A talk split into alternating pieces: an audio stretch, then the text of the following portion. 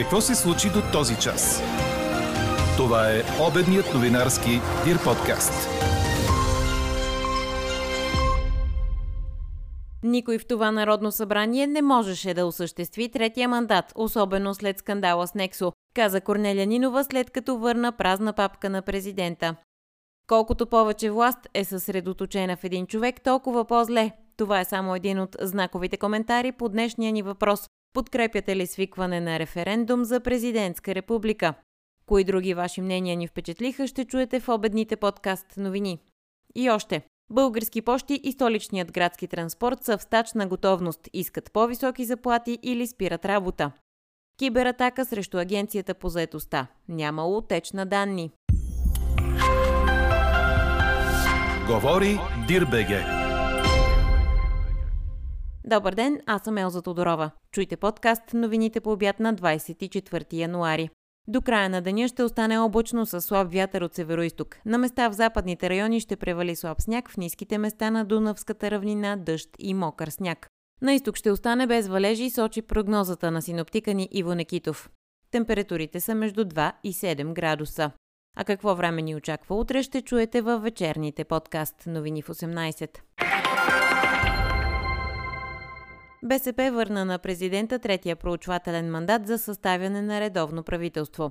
Това беше и последната възможност 48-то Народно събрание да излучи кабинет. Поканихме всички партии на разговор. И от тези, които дойдоха, и от тези, които не дойдоха, но заявиха публични позиции. Става ясно, че не се събра съгласие мнозинство за излъчване на редовен кабинет. Поради тази причина връщам третия мандат. Аз искам да ви поздравя за усилията, които положихте за съставяне на редовно правителство в една много трудна политическа обстановка. Но явно и този път тя не намери разрешение и отиваме на поредните предсрочни парламентарни избори. Пожелавам ви успех на тях. Днес от 14 часа съм поканил Централната избирателна комисия, за да даде повече информация за готовността за предстоящите парламентарни избори и на базата и на тази информация ще взема решение за разпускане на 48-то Народно събрание и датата за следващите парламентарни избори. Според председателя на Централната избирателна комисия Цветозар Томов, възможните дати са 2 и 26 април. Проблем би било, ако се избере датата 26 март, каза той пред БНР.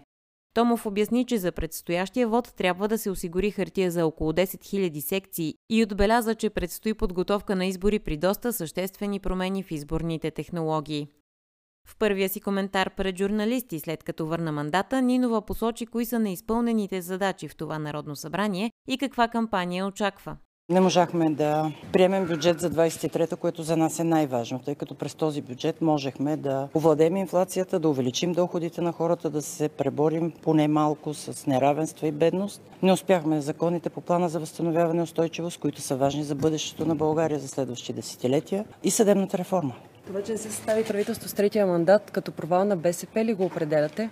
Не, това е общ успех на 48-то Народно събрание. Имаше ли партия, която да пожене този успех с третия мандат? В смисъл да успее да го реализира?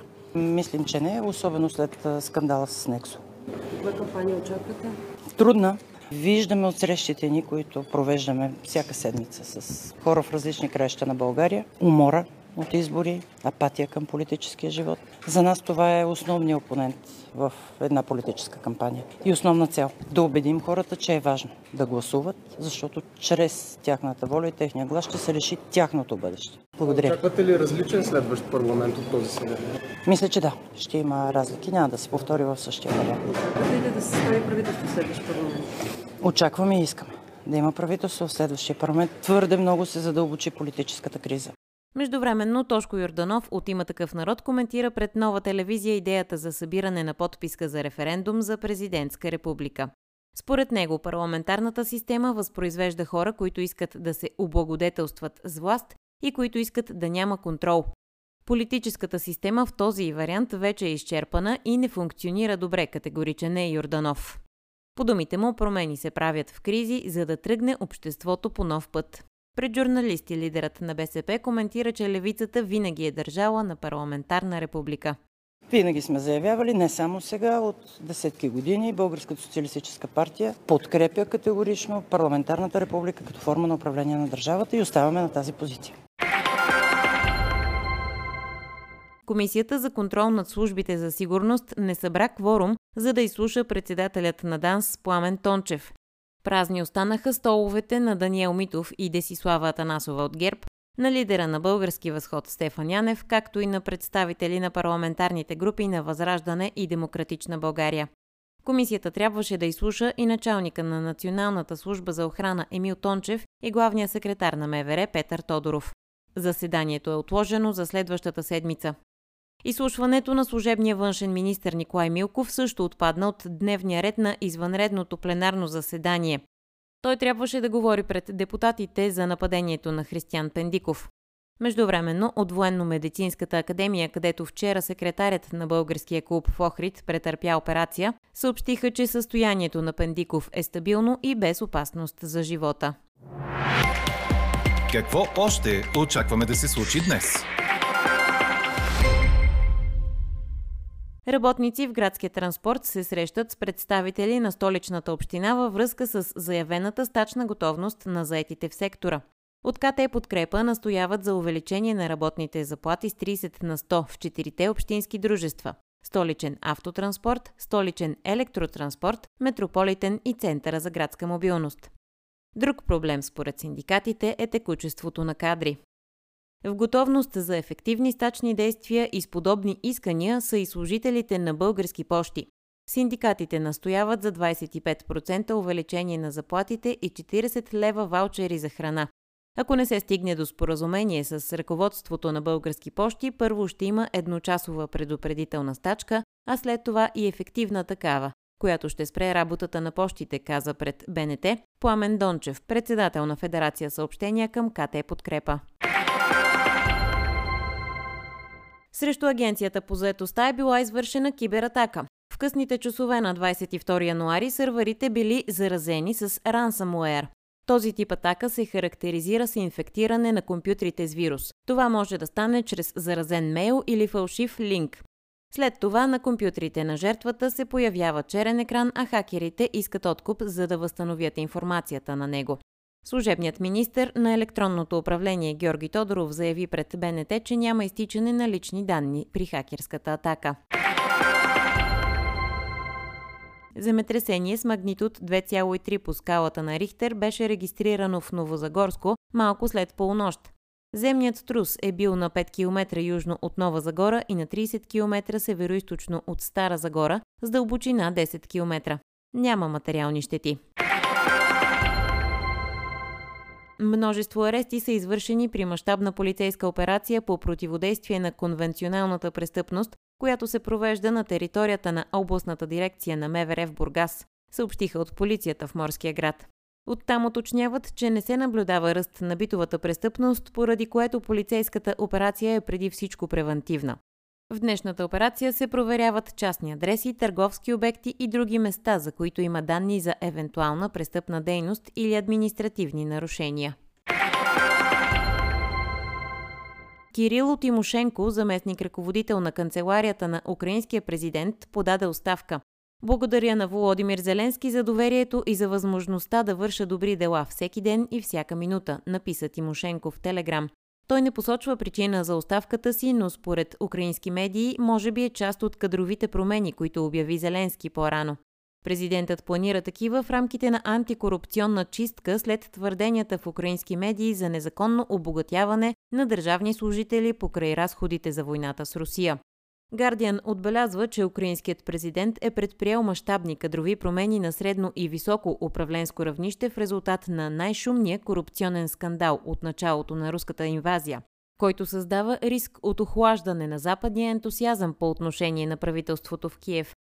Същевременно германския уражен производител Рейн Метал обяви готовност, ако е необходимо, да достави 139 танка Леопард на Украина, изтъква Гардиан. Четете още в Дирбеге. България вече може да се похвали с общо трима осмина финалисти при юношите и девойките на Australian Open. След като вчера Адриано Дженев се класира за тази фаза на първия от годината турнир от големия шлем, днес там го последваха Илян Радулов и Русица Денчева. Радулов, който е номер втори в схемата при юношите, надви в два сета Тянхуей Чан от Китай с 6 на 4 и 7 на 6. А срещата помежду им продължи малко повече от 90 минути. Русица Денчева пък грабна втора поредна победа в два сета в турнира при девойките. Това стана факт след 6 на 2, 6 на 2 срещу Татум Еванс от САЩ, която е 17 годишна и има ранкинг в женската тенис асоциация номер 885, докато при девойките е 38 в света. Чухте обедния новинарски Дир подкаст. Подробно по темите в подкаста четете в Дирбеге. Какво ни впечатли преди малко? Билетите за представленията с световно известния американски актьор Джон Малкович на сцената на Народния театър ще бъдат в продажба от утре.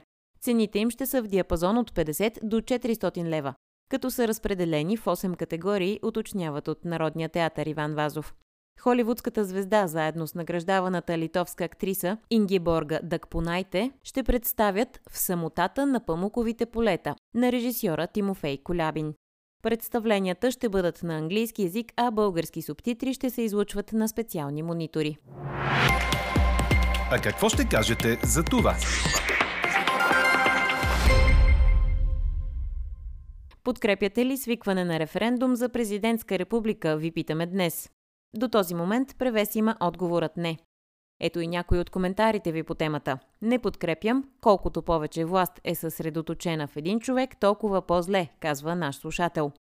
Друг пише, формално сме парламентарна, на практика сме президентска република. Причината е деградация на партиите като елемент от цялостната културна и политическа деградация. Това е световен процес, не е само у нас. Няма ляво и дясно, няма идеологии, добри или лоши. Има консуматорско общество.